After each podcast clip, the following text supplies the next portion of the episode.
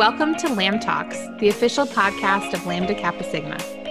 I'm Sarah Caboyan, and I'm a community pharmacist, Lambda Kappa Sigma sister, and a lamb for life. And I'm Justine Dixon. I'm an ambulatory care pharmacist, Lambda Kappa Sigma sister, and a lamb for life. Our mission is to elevate our sisters in pharmacy by connecting them with our esteemed alumni network. Tune into each episode to meet our new guests, stay connected with your fellow sisters, and learn something new about the world of pharmacy. Hi, sisters. Today we have a very special episode where we're continuing our sort of COVID Talks, COVID Chat series. So Justine and I are here with a very special guest. We have Carrie Molessa. She's a sister and a pharmacist, and I'm actually going to let her give us kind of her bio. So welcome, Carrie. Thank you. As Sarah said, I'm Carrie Molessa. I'm a clinical pharmacist specialist in uh, the city of Detroit at a very large medical center. I work in our largest acute care hospital, uh, and I'm in charge of two very large adult internal medicine units that encompasses anywhere from fifty to sixty patients. And then about twenty percent of my work is also involved with the adult cystic fibrosis population, both inpatient and outpatient in clinic. And my hospital is a teaching hospital. We are university affiliated, but not owned. That's awesome. So cystic fibrosis, I'm sure during this time is probably, what are you doing? Telling them to just stay in their homes and not leave? Yeah, basically. Yeah, um, we were really, so. really fearful for um, our C F patients, and for they sure. were very fearful for themselves. Yeah. But one of the advantages is that they are very well versed as adults on taking appropriate infection control and being yeah. extra careful because of the risks they inherently have. Mm-hmm. So they've actually been doing great. We get a, a mailing at, about once a week from the Cystic Fibrosis Foundation, which does an amazing job keeping track of data of all of these patients through a nationwide database that everyone's uh, not required to submit to. You're required to submit, but patients can opt out of it. But this database has been tracking um, the number of patients that have been tested, and the number of cases is shockingly low, and uh, the number of deaths even lower. Wow. That's yeah, really awesome. Do, they've been doing really great. So I'm relieved. Yeah, absolutely. I'm working in a kidney transplant clinic, so I... the the nerves, as soon as this all hit, it was like, I, you know, I had n- nerve nerves about transplants, C F, cancer patients, like, you know, and then obviously the general public and the elderly, of course. For um, sure. But there's definitely those vulnerable populations. So I think C F is a really unique experience. It's really nice that they have you involved. Are you the only pharmacist that does that? I am. Um, nice. It's interesting. It kind of grew as a specialty as Uh, an accident. Mm-hmm. It was just kind of something that I temporarily covered some of our I D services when we when our specialists had to relocate, and pages with questions. I'm like, I just didn't feel comfortable or competent enough answering them. As I mean, I was straight out of residency at that point, so I really made an effort to learn more and work closely with the pulmonologist. And I think she saw something me in me, and um, from there she was like, "Hey, do you want to maybe go to the C F meeting? I'll, you know, pay for you to go." I was like, "Okay, sure." And it was very overwhelming at first, but it's ended up being one of the most gratifying areas of my practice. It's my favorite part of my job. I love the patients. I love the people. I love the team. It's just a really great group, and a lot of exciting things happening in C F right now. So yeah, absolutely. So there's new therapy out. That's great. Yeah, a lot of new therapies, a lot of really great outcomes in our patients, and something to get really jazzed about. So can you tell us a little bit more, I guess, about what's going on with COVID at the hospital, and I guess how your role maybe has changed with COVID and, you know, coming in, coming out, you know, where you guys are right now? So our first official patient with COVID was like confirmed, diagnosed, that we were aware of, was March seventeenth. So we are, you know, a solid two months almost into this. I'm sure we had patients before that, but didn't know it for sure. But our first one was officially March seventeenth. So we're quite a ways into this. Things have started over the last probably ten to fourteen days, slowing down a little bit. You might perspective on things is a little bit skewed in that the the two very large units that I cover were very early on deemed to be COVID positive units, or if you were a, a person under investigation or a P U I, you were sent to those units and, and dealt with with appropriate contact precautions. And as things have started to slow down a little bit, they've pulled patients off of other units so that they can deep clean and sanitize and reopen them as non-COVID units. Uh, but that's not happened yet on my floors because I'm still, they're still quarantining sort of the COVID patients there, or cohorting them. So, you know, early on, there was, I think, a lot of misinformation, a lot of panic, and a lot of people were incredibly worried. There is an obscene amount of data out there. There's one database that um, kind of compiles all this information, and as of April thirtieth, there was over eleven thousand studies just on hydroxychloroquine that were published. So it's, I know it's insane. So getting through that evidence, and a lot of it is very small uh, sample sizes or just case series, kind of really going through things, looking at the quality of the evidence and what they found and how it's applicable to your population early on was super important. And just kind of the whole team getting together and trying to figure out what to do for these patients. And over time, you know, that really intense review up front, um, we created some policies and protocols for treating patients, not just for the COVID piece, but the things that go with it. Like sometimes we see rapid changes in renal function for these people. So we already took our renal dosing policies and protocols and expounded on those. We grew it to other drugs so that pharmacists can automatically change a ton of things Um, in response to a, a patient's fluctuating renal function. We expounded obviously on the anticoagulation piece of what we do as clinicians in response. We didn't have, you know, this, this population is very unique in their thromboembolism situation. And so they really needed their own inpatient and outpatient kind of recommendations. So, and that obviously is changing day by day. And that's really kind of the bulk of what's happened. Now that things are slowing down, we've been reviewing data as we go a little bit, but we have major plans for reviewing everything we did and making changes over the summer in anticipation for a potential second wave in the fall. Who was someone like in our hospital, for instance, somebody was kind of redeployed to solely manage drug shortages in the time being, because we were hit with a lot of them. Um, were you guys hit with a lot of drug shortages in response to this as well? And how have you kind of dealt with that? Yeah, you know, we've dealt with some shortages. I think one of the things that was that we did very early on was really addressing what are we doing for these patients and how much P P E does it need, uh, or personal protective equipment, because we wanted to minimize the number of times that a healthcare provider, whether it's a nurse, a respiratory therapist, whomever, needs to go into that room and use equipment. So it was looking at, okay, we often use nebulized solutions for breathing treatments, but if we can achieve that by using an inhaler instead of making an R T go in to do a treatment, you know, just having the nurse use the metered dose inhaler at the bedside, well, then we ran into issues with some access to inhalers. So, you know, it was really a lot of looking at what do we have, what can we do that's potentially easier, you know? So Atrovent uh, or ipratropium inhalers, meter dose inhalers right now are incredibly short, and the price I think skyrocketed to like four hundred bucks an inhaler or something like that, which is oh ridiculous. God.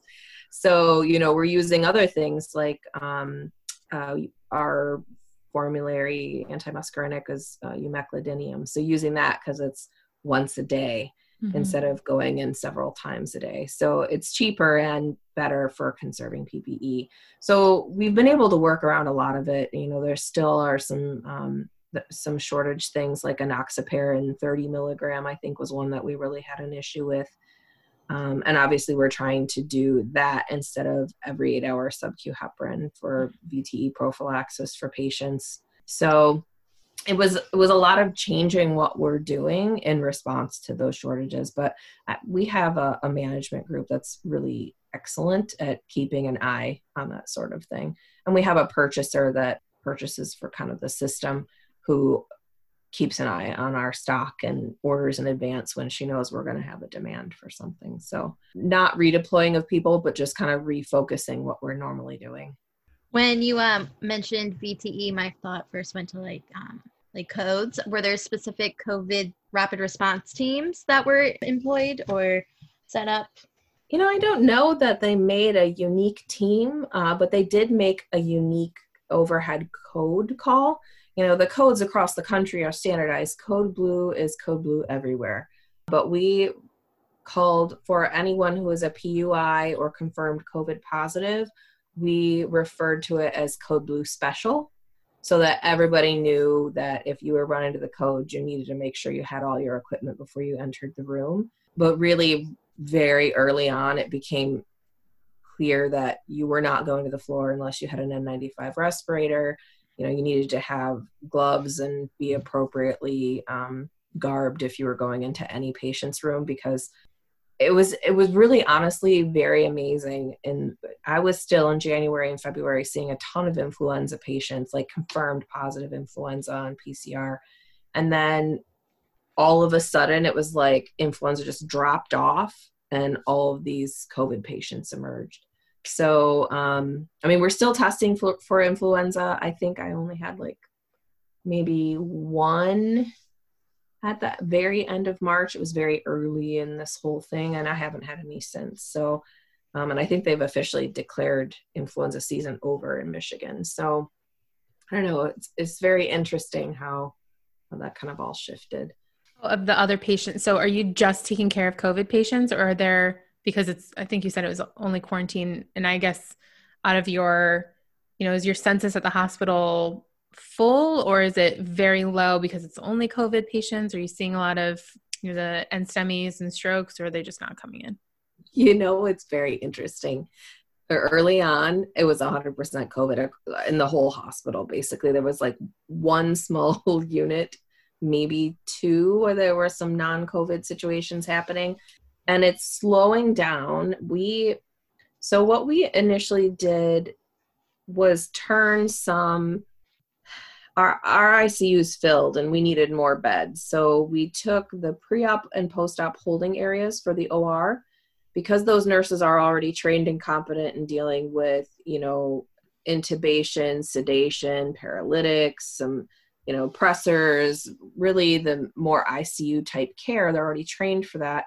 We made those uh, COVID I C Us so that we would have extra beds for that. We cleared an internal medicine floor and consolidated some patients in the knowledge that if we did need more space for people for I C U or intensive care type care, we would have space for them. Um, and then we took, because all of our outpatient procedures and elective procedures basically stopped, we have a holding area also for patients that are coming for uh, endoscopy, colonoscopy, some uh, interventional radiology type procedures. And that became an inpatient non-COVID unit. So there was some adjusting of logistics, and definitely that may, you know, allowed us to spread and make more room for patients. As things have slowed down, the O R areas are no longer I C U. They're back in the typical I C U units. And the one holding area for outpatient procedures is now, again, a holding area for outpatient procedures. We're doing a few things. I mean, we were doing like next to nothing. It needed to be a medical emergency to do mm-hmm. those kinds of uh, procedures before. But um, so it's getting better. And I think the amount of patients has dropped. I keep track every day of the number of people under investigation, confirmed positive, confirmed negative, and not even suspected patients. Right now, I think I had out of fifty patients today, about five that, or five or six that weren't even under investigation because they came with other symptoms. I can't speak for what was happening on the other units. Um, I know there's still like some M Is and things that are coming in, because we do have a heart, we have a cardiovascular institute as part of our health system. So, so there's always stuff happening there. But yeah, I think for my medical center, and I think much of Detroit, things are starting to slow down, and I'm starting to see some other types of admissions. I know that's not happening across the state of Michigan. They are having an uptick um, on the west side right now in cases. So um, who knows? Who really who really knows what's going to happen. You know, we could be hitting a plateau or we could be going down. It's, I think, level too early to say, but I think at least my medical center is past the peak for now. Thank God. I know, right? I know, yeah.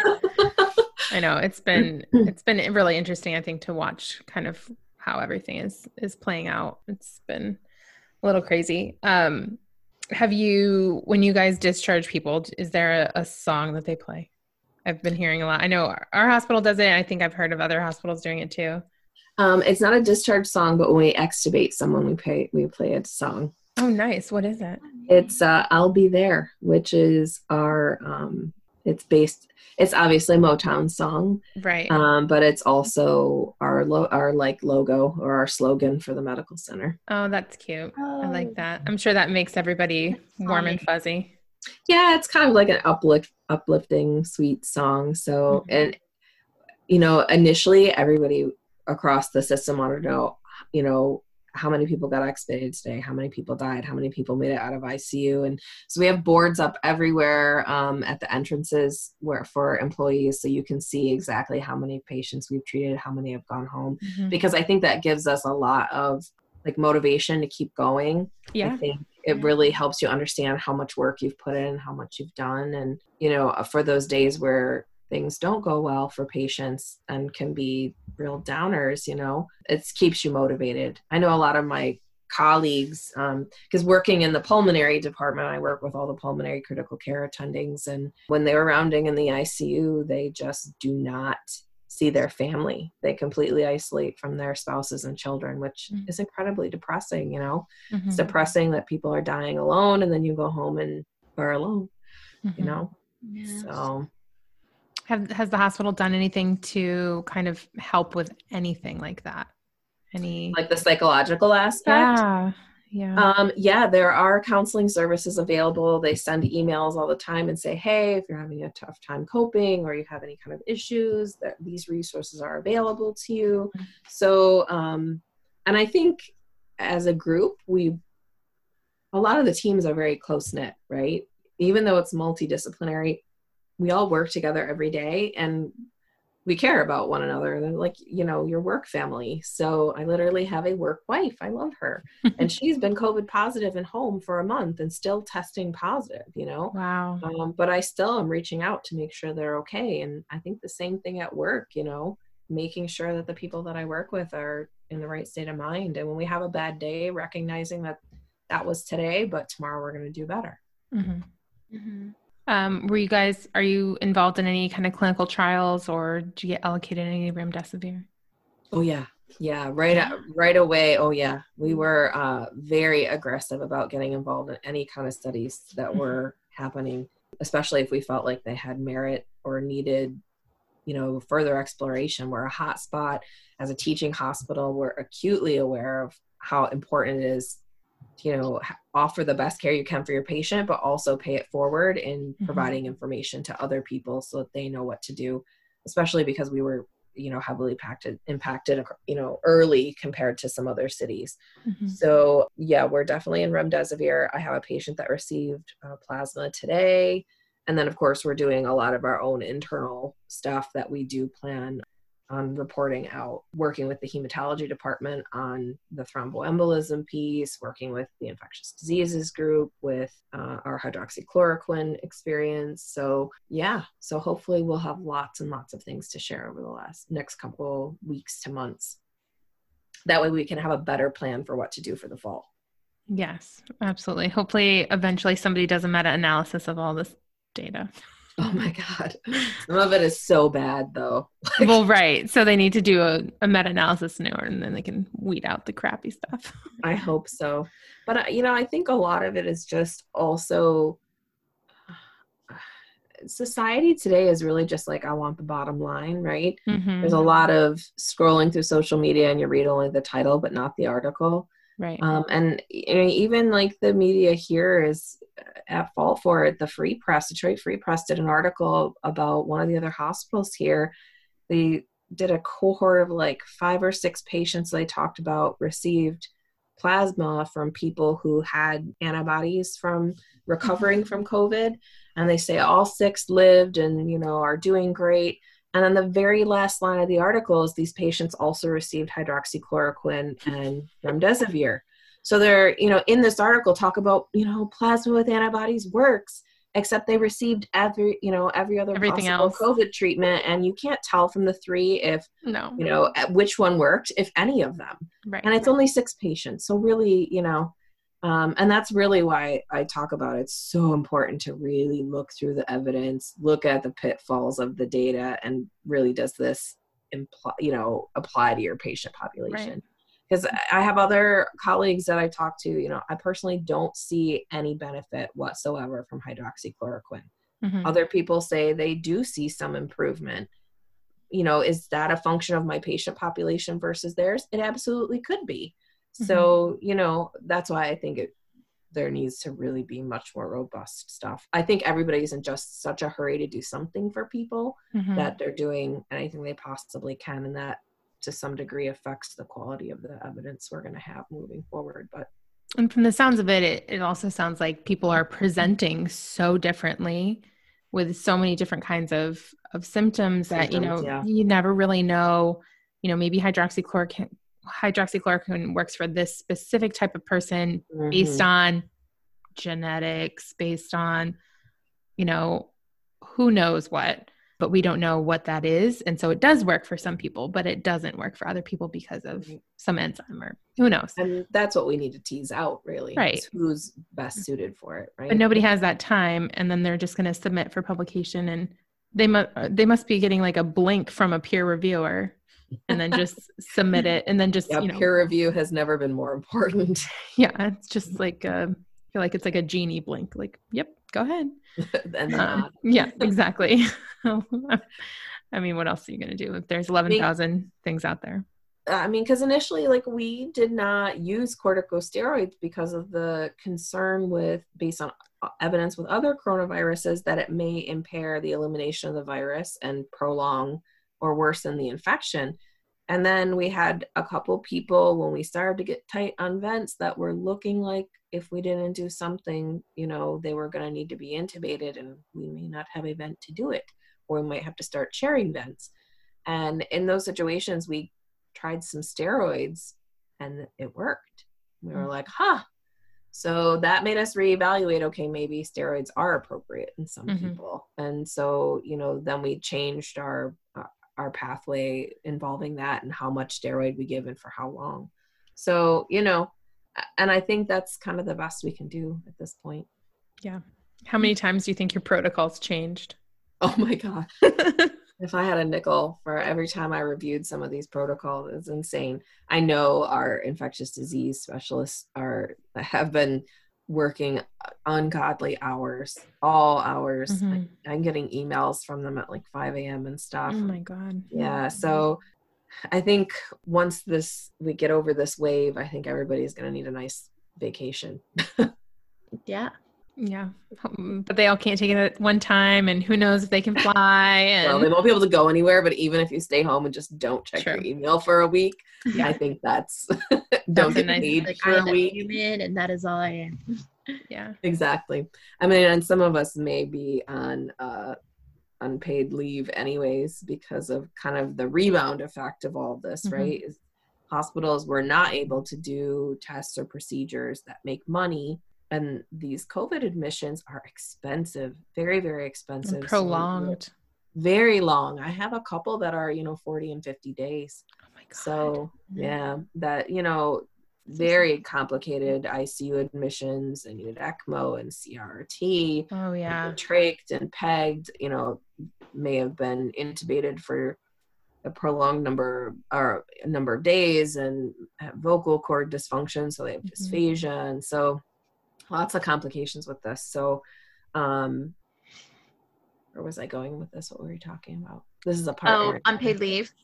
Oh, yeah, oh, yeah. So, right. So they're very, very costly admissions, lots of services along with this, right, that are, we're not going to get reimbursed for from insurance. And so a lot of hospitals are hurting. I mean, mm-hmm. every health system in Detroit has furloughed patient uh, employees, and some have even permanently laid them off. So mm-hmm. I know my own medical center has done some small furloughs, this, mm-hmm. mostly the services that we don't have a need for right now. Like, right. you know, we have one hospital that's entire rehab, right? So there's not a lot of outpatient rehab happening. Mm-hmm. So um, really minimizing some of the P T O T services. So mm-hmm. I don't know, we'll see. It's interesting that we needed to kind of contract some services and expound on others. I, yeah. I can only imagine the amount of work that our lab has been doing lately. Oh my God, I know.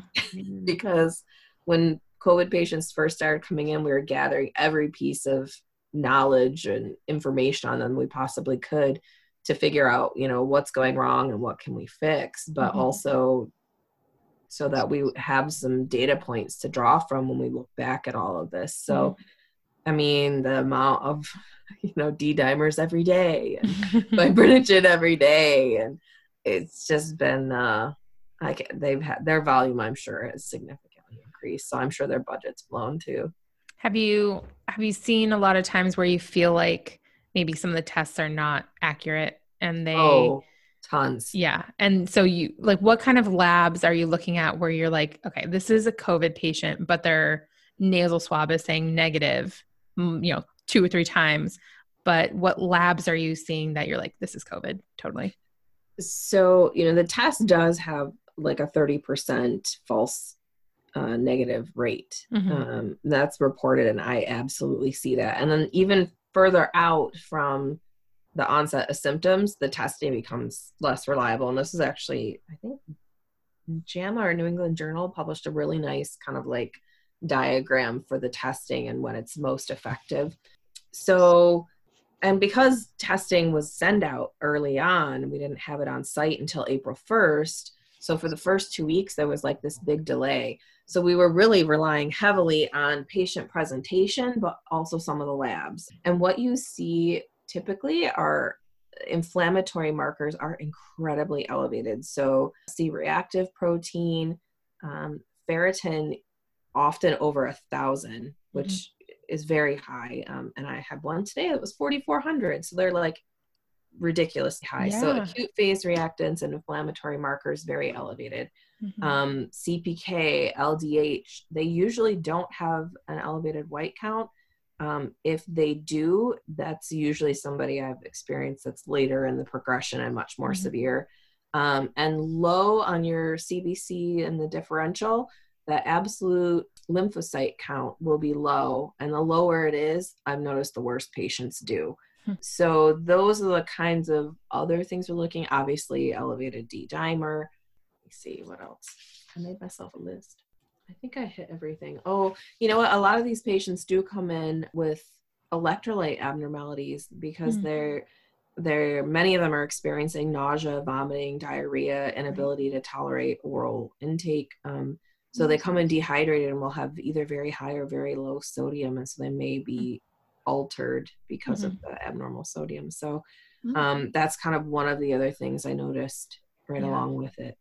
Do you mm-hmm. see a lot of them that also have some sort of like co-infection or no. they, no, just, no. Are they having pneumonia no. or anything? No, uh-uh. I mean, the chest x-rays look like atypical or multifocal pneumonia. And so we often start antibiotics at the beginning because right away, you don't know. And you're waiting for a result. Yeah. yeah. I mean, you got people that come in with low grade fever, or maybe not low grade, maybe very high fever, but intermittent usually. And they're tachycardic and hypoxic. And you have an x-ray that looks like multifocal pneumonia. Any mm-hmm. lawyer says you, you need to treat it, right?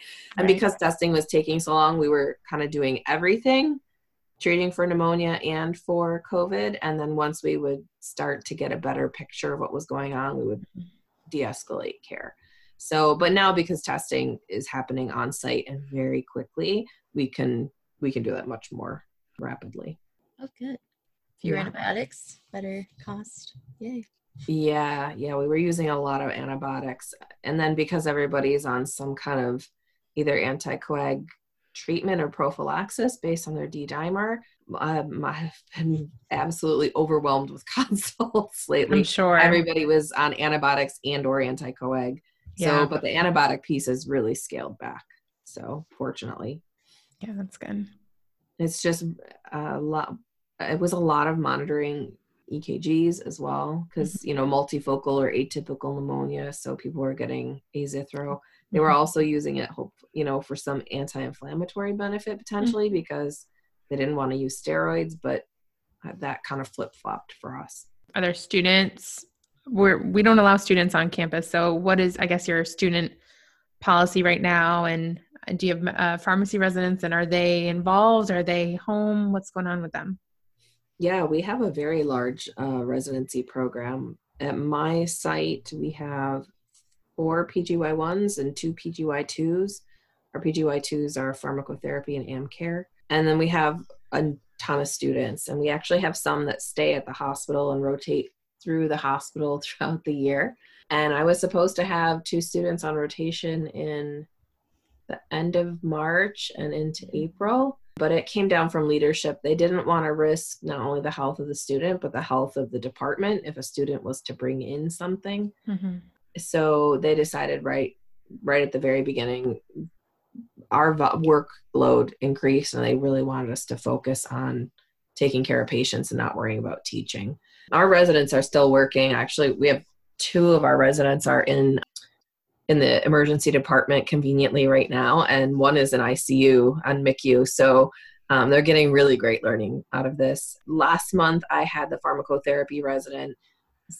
Very, um, it's just like a random group of sin- situations that all kind of like fell together that she didn't have a rotation.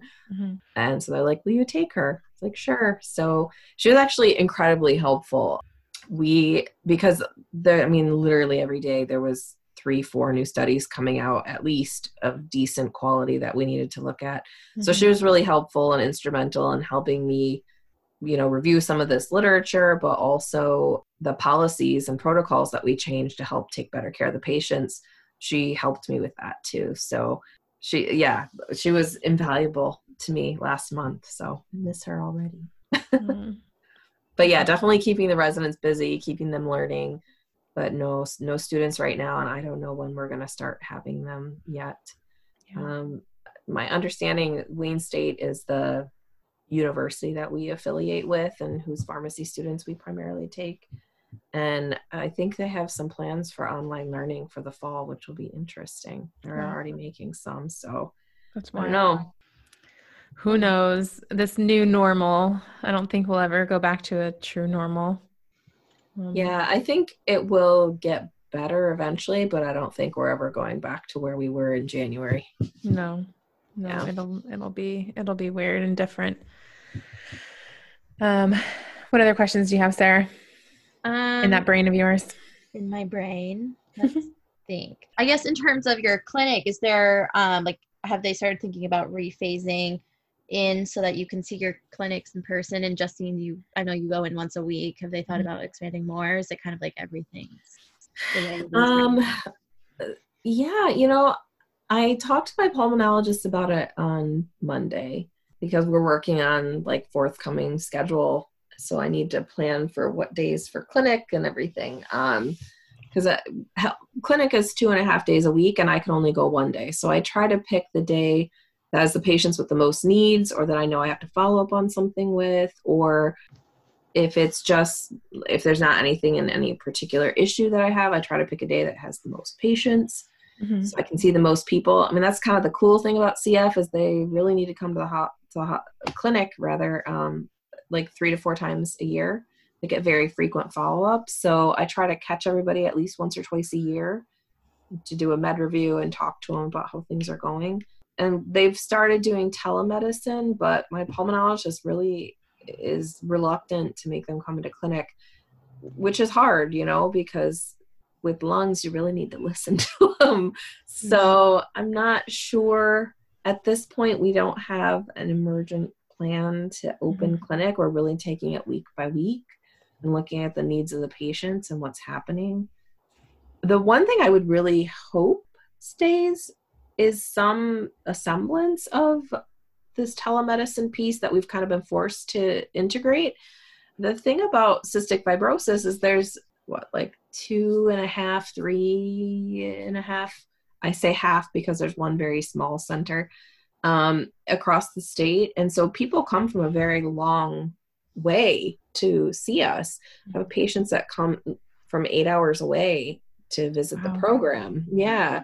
So it would be nice, I think, to interact with them face to face a little more frequently through, you know, this kind of process. I mean, it became a necessity out of the, the circumstance, but I really feel like it's something that we could probably keep in play for patients. I think it's amazing how quickly it happened.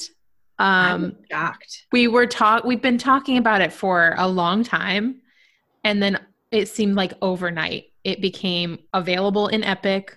It became available to get paid for, and it was just like, were you guys sitting on this the entire time?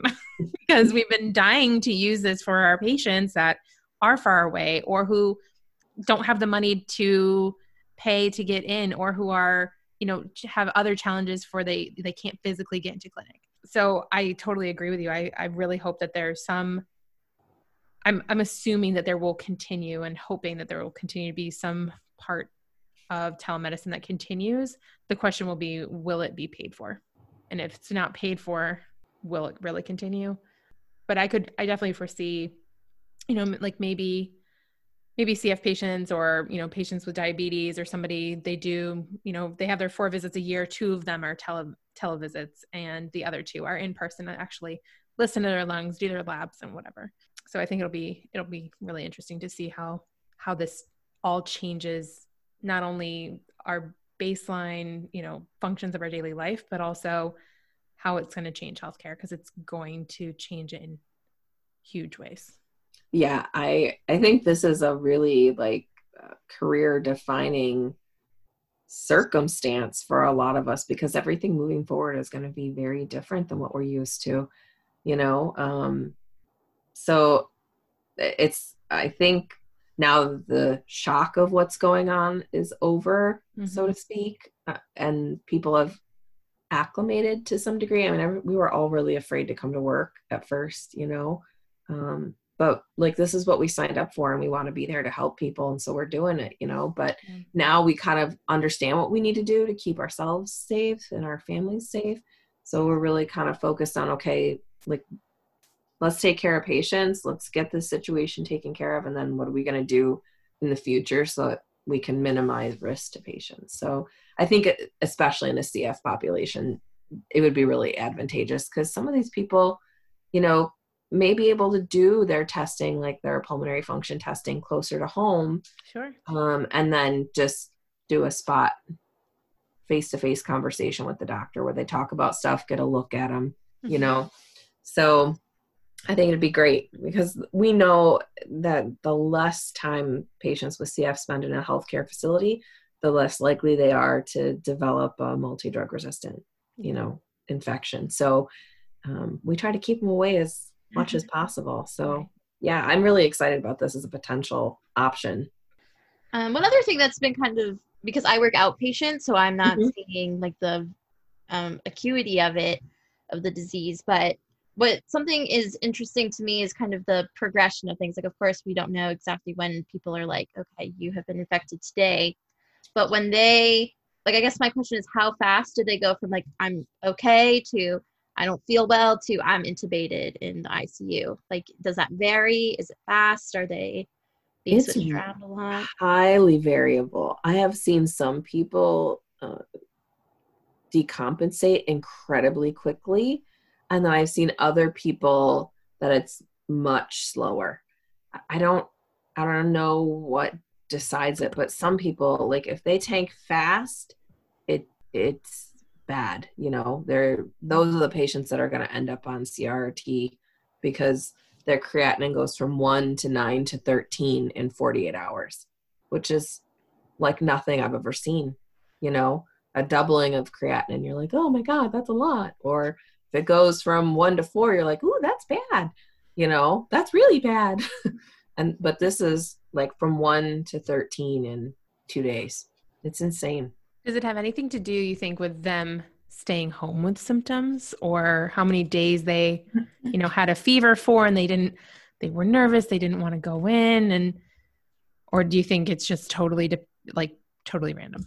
I think that probably plays some part in it, uh, especially early on. That a lot of people that were like, oh, I've just got the flu. That's what it is. I'm not going to go to the hospital. And then all of a sudden they can't breathe, you know? Right. So uh, I think that was some of it, but I really do think there's probably patient variables that play into that. Yeah. Um, it feels very random. It feels random because, you know, you see some asthmatics do great and others don't. Mm-hmm. I really, like, I can't just by looking at somebody's history and their body and their labs know what it is about them. I, a lot of it is, I think, this immune response and cytokine storm that happens, right. But just understanding why for some people that's triggered and others it isn't, mm-hmm. is the piece we don't know. Yeah. And I think one of the, our doctors was talking about how this, the cytokine, like they may do fine with this kind of first round and then the cytokine storm hits and then that's when they tank too. Yeah. So maybe it has something to do with they feel fine at home and then they come in in this kind of cytokine storm and that's when they're really doing poorly. Yeah. Yeah. Yeah.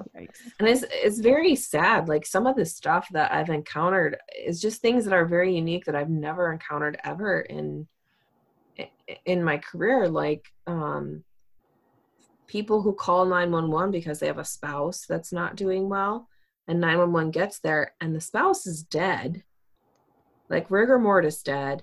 And this, the individual who called nine one one is out of their mind because they have encephalopathy from COVID, which, you know, I've never seen that with influenza. I've never mm-hmm. seen that with pneumonia. I've never seen that with any other virus. Mm-hmm. To have people just like, yeah, it's really, I think there's a lot of people who have probably died at home that we don't know. You know what I mean? Yeah. Like mm-hmm. we've been, we've been, I've been noticing when I'm looking at patients' charts that people are finding family members or family members down, calling nine one one, and like E M Ts are not able to do anything. And that's stated in there, like due to COVID, E M Ts mm-hmm. were not able to intubate or do C P R. So I'm sure that locally there's some, you know, protocol that they can or cannot do certain things at certain times based on P P E or, mm-hmm. or whatever, but it's scary, you know, like you call expecting to, for assistance with somebody and like, they can't do C P R, they can't help. Or yeah. like you said, they're, they've already been dead. I mean, and I have had patients too, that come in with COVID that are very sick, but they're older and don't want to be intubated and don't want C P R. So they sit on the floor getting, you know, max oxygen support that you can provide without invasive ventilation rate, mm-hmm. um, without intubating, and their oxygen saturation's in the eighties and they really just aren't doing awesome, you know? And so you're just kind of sitting there watching them. And a couple of them we've had, you know, heart to hearts with the family and been like, look, they're not getting better. And I don't think they're going to, you know, they're suffering right now. Mm-hmm. If we keep on this way, maybe you want to revisit what you're doing. And so we've had to transition some people to palliative care and to hospice, mm-hmm. um, which, you know, I don't know. There was a lot, honestly, of people decompensating and ending up in I C U or dying mm-hmm. at the beginning that I don't see anymore. I can tell you though, I keep track, right? So in the first five weeks, I think I sent thirty-six people to I C U. I've never sent thirty-six wow. people to I C U in a year. Yeah. So it was like just codes left and right. The first couple wow. weeks, it was at least three to four people a day. It was bad. It was yeah. really bad. And I, I don't know if initially it was because people were so sick or they were waiting or thinking it was flu, but whatever is happening in the public, people aren't coming in as sick mm-hmm. when they hit the door. Yeah. Well, so yeah.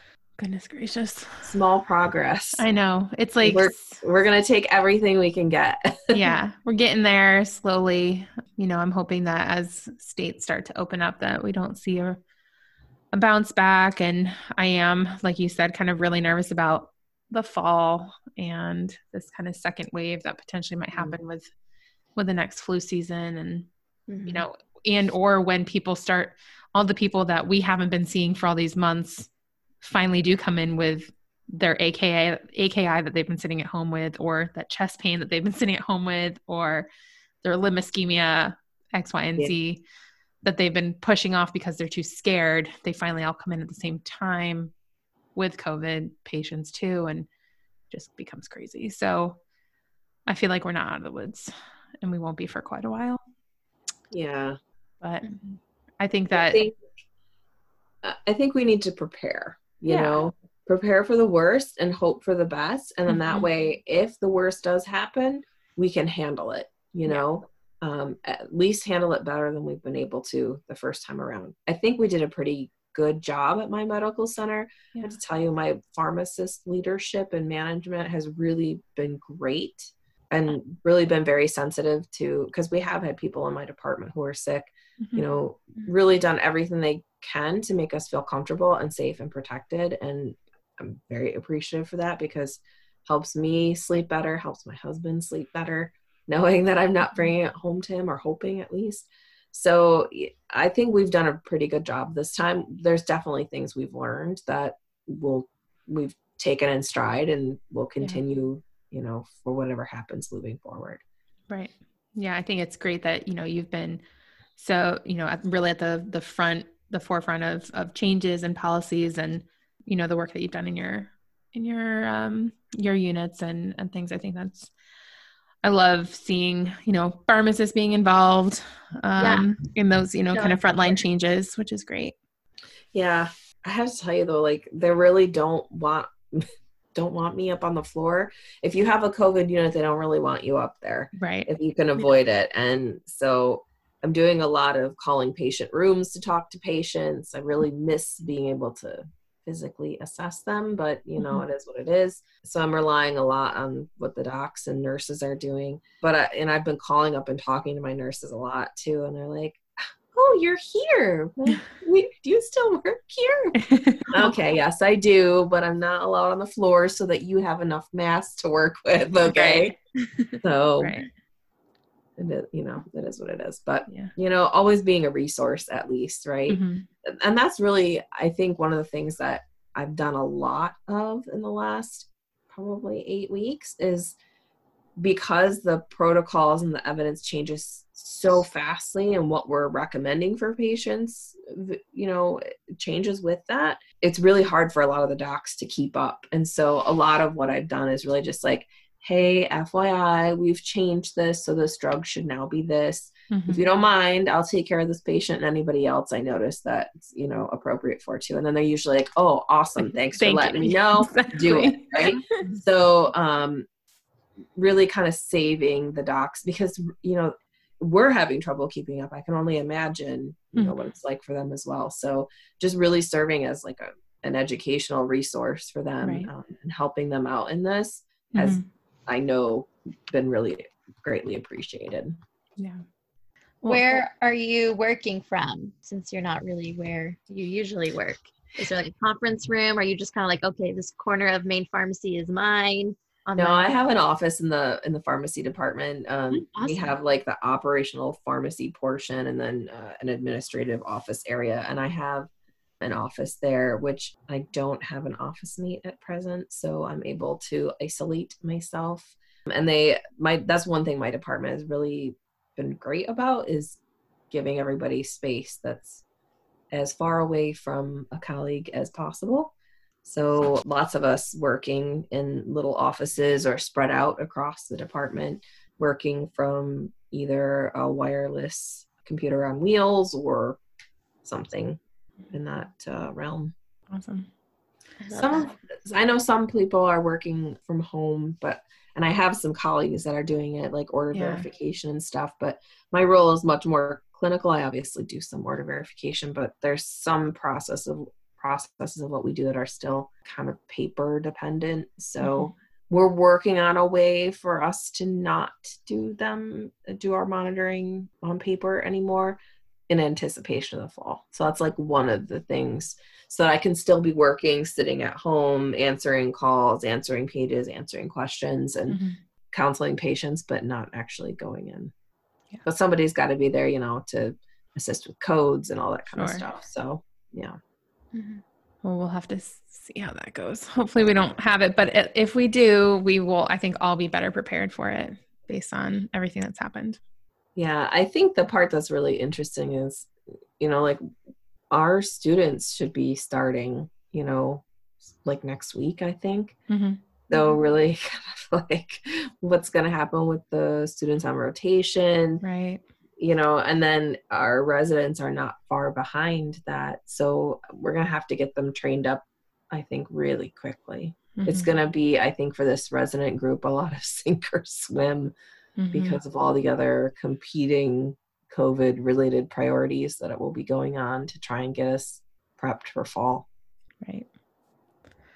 Well, thank you so much. Thank I think all of this. Yeah. I, think I learned this, so much. This was really interesting. And I think that a lot of people, especially if they're not able to go on rotation or they're not able to go into their hospitals, are not necessarily seeing the clinical kind of aspects and really know what the kind of the day-to-day looks like for an inpatient pharmacist um, that's working on the floor and working with these COVID patients. And I mean, me as an ambulatory care pharmacist, I'm only hearing about it from my coworkers. And, you know, Sarah's seeing the patients on the outpatient side. So um, my dad's an inpatient pharmacist, so we talk sometimes, but right. they're so busy that, and I think you're the perfect one for this. Like, it sounds like your whole hospital has such a wonderful mindset for approaching the patients mm-hmm. and I'll, really great. I'll tell you, one of my favorite parts about my job and the place that I work, and the reason I stayed there after residency, is because not only is it a really great group of pharmacists, but we have an amazing rapport with the physicians and N Ps and um, P As. And so I, we're really well integrated into the hospital. And, you know, a pharmacist can only do what they're capable of if the people who they work with recognize their competency. And we've been given a lot of autonomy in the way we practice. And, and that's a privilege, you know, that you have to perform very highly in order to have that opportunity. Um, so there's some, there's pressure that comes with it to perform and get it right. But it's my favorite part of my job is really the respect and the relationship we have with the other caregivers in the hospital. So I think that climate has really been very helpful in this situation. Absolutely. Incredible. Um, yeah, I think that's ideal. If, if you didn't have that, I don't think that this, you know, this kind of collaboration would not have worked. Absolutely. Yeah. Well, thank you for having me, ladies. Thank oh, you for decon- you. decontaminating yourself after your day yes. and still having the energy to hop on and chat with us. And chat about your long days. Yeah. So hopefully everybody really wants to know how I decontaminate. I'll walk you through the many steps that start with before I leave my office. That can be the next podcast. Carrie Molessa's ten, twenty, fifteen steps. four hundred steps to four hundred not bring steps. COVID home. There you go. Perfect. Mm-hmm. Um, well, thank you again so much. We hopefully look forward to seeing you sometime in the near future. In the Lammy universe. Yeah. Yeah. I, I was really hoping for convention this year, but. But if anything, we'll have virtual alumni sessions, and we hope you hop on for that. Yeah. Well, that would be fun. Yeah. I would totally do that. Yeah. Okay. Justine, we should plan something anyway. We should. I think Afton has suggested a, an alumni wine tasting at home virtually. So incredible. I don't know. When I'm drinking wine lately, there's not much tasting happening.